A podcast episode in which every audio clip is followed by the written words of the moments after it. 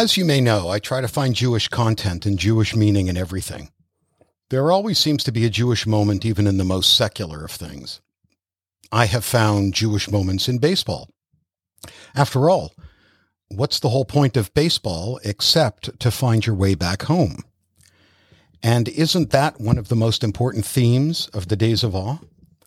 I have found Jewish meaning in Shoney's Breakfast Bar, which is a chain of diners in the South that has an open breakfast bar 24 hours a day. And believe me, people take advantage of it again and again. It was there that I figured out the reason for the laws of kashrut, of kosher and non kosher foods. No, it has nothing to do with disease. After all, have you ever seen what a chicken eats? Rather, the laws are about self control and self respect. Not eating everything in sight separates us from the animals and in a fundamental way elevates us to something more soulful. So when there is a specifically Jewish thing that happens, discerning the Jewish content is so much easier. But even then, with something so obviously Jewish, there is often Jewish content that is overlooked.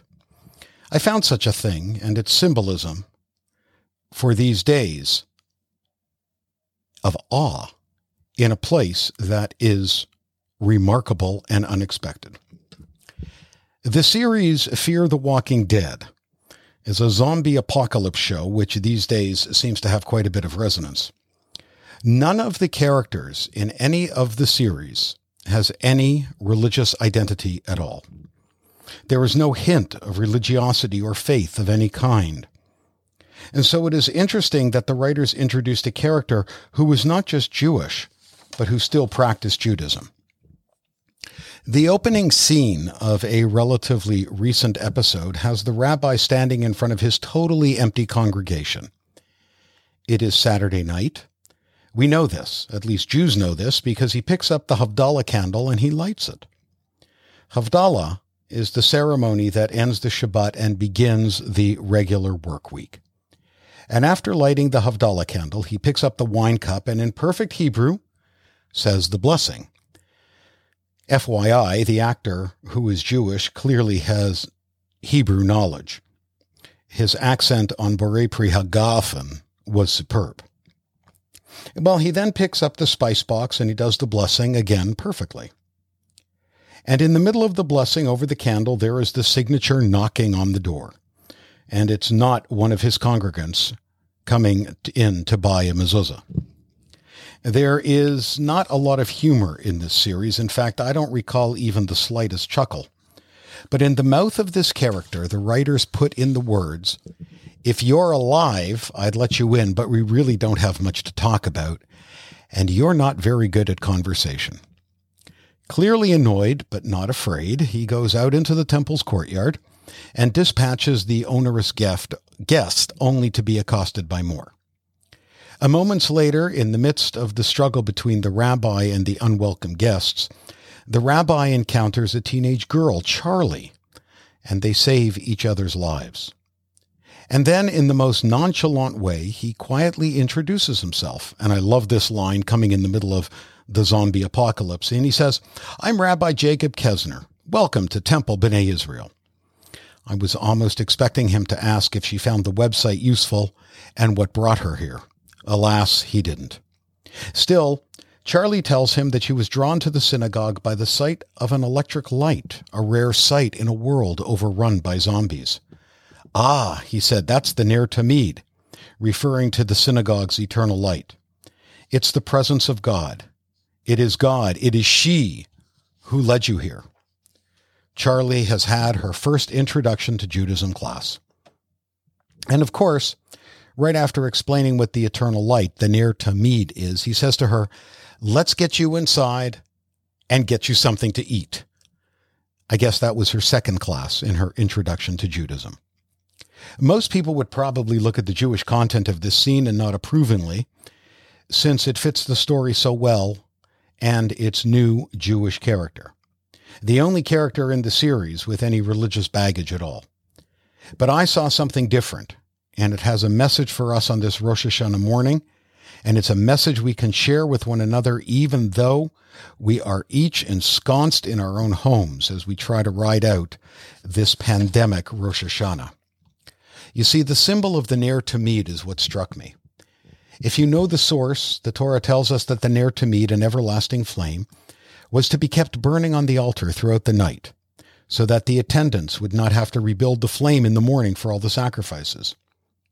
We read about the Ner Tamid for the first time in the verse that says, You shall further instruct the Israelites to bring clear oil of beaten olives for lighting, for kindling lamps regularly.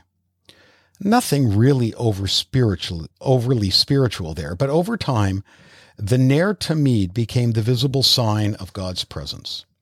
The flame, the presence of God, was alive, brightening a dark room, visible to all who opened their eyes, and even in the absence of people, remains warm and inviting. I can't believe the foundations for a sermon from a, came from a series called Fear the Walking Dead. But there it is.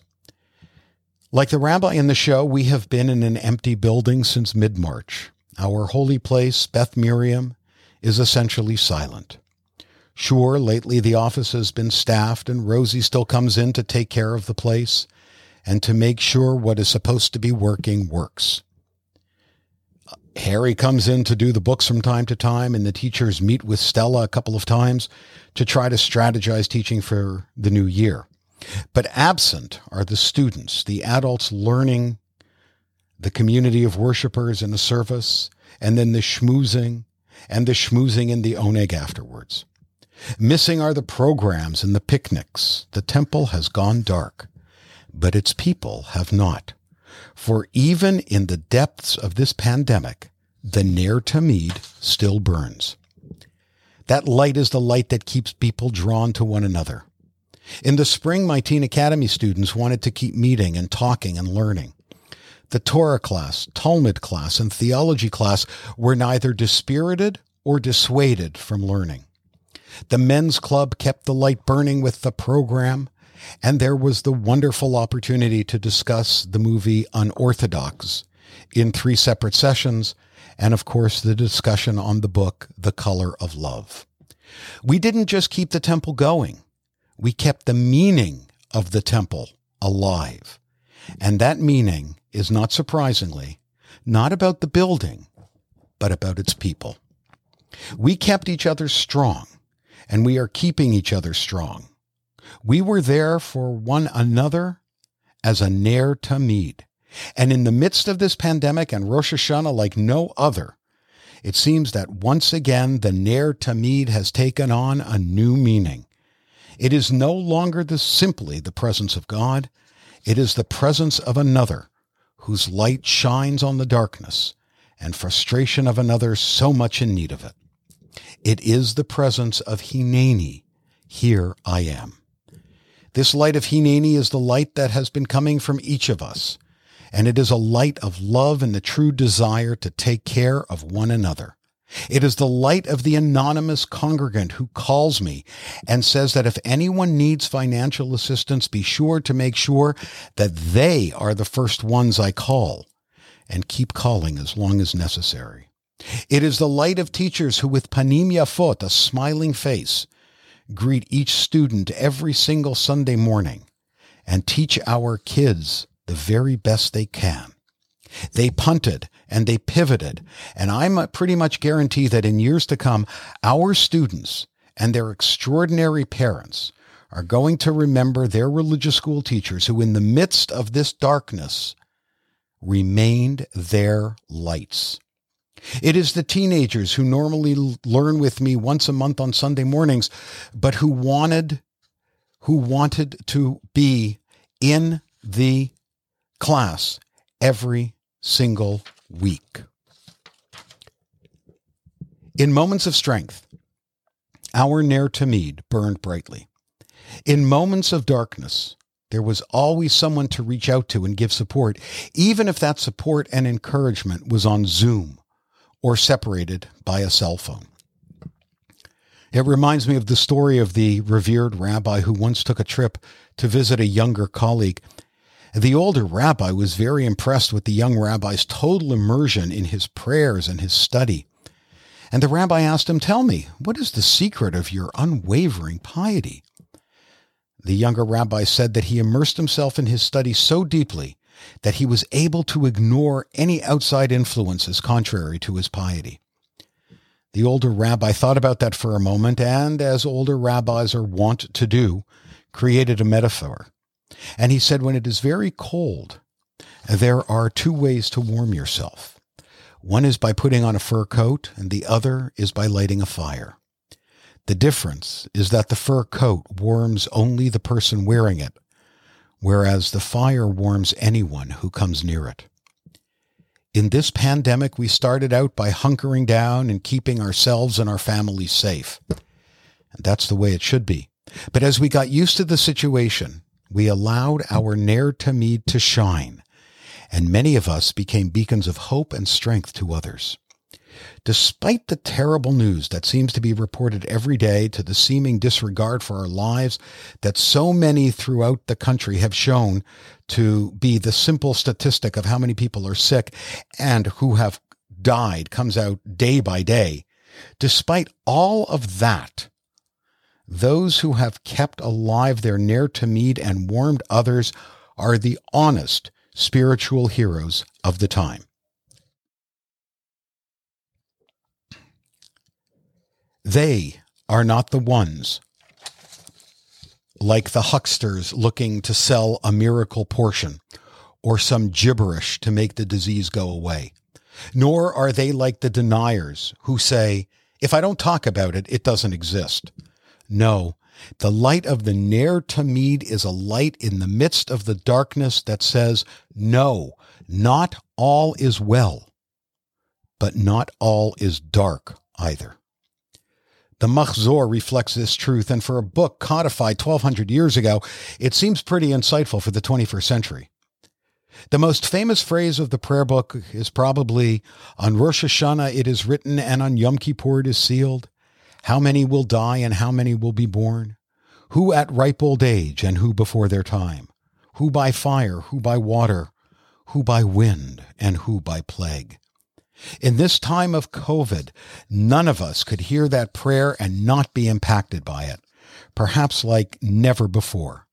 We probably all know someone who got sick or died. Even though we may try to make the prayer and poem into a metaphor, this year it surely isn't. It's our wake up call. It's our shofar sounding, arousing us to the truth of this day. And what is the truth of this day? Kihu norav ayom. It is a day that contains an awful truth. And yet, even with the awful truth and the awareness of the plague at our door, we do not despair. The response to the darkness in the last line of the prayer, tefillah uteshuva tzedakah ma'arivin et roa hagzera, is usually translated as prayer, repentance, and acts of loving kindness that ameliorate the harshness of the decree. But today, I offer a different interpretation. Tefillah, prayer, but not for ourselves only, but for our entire sick nation.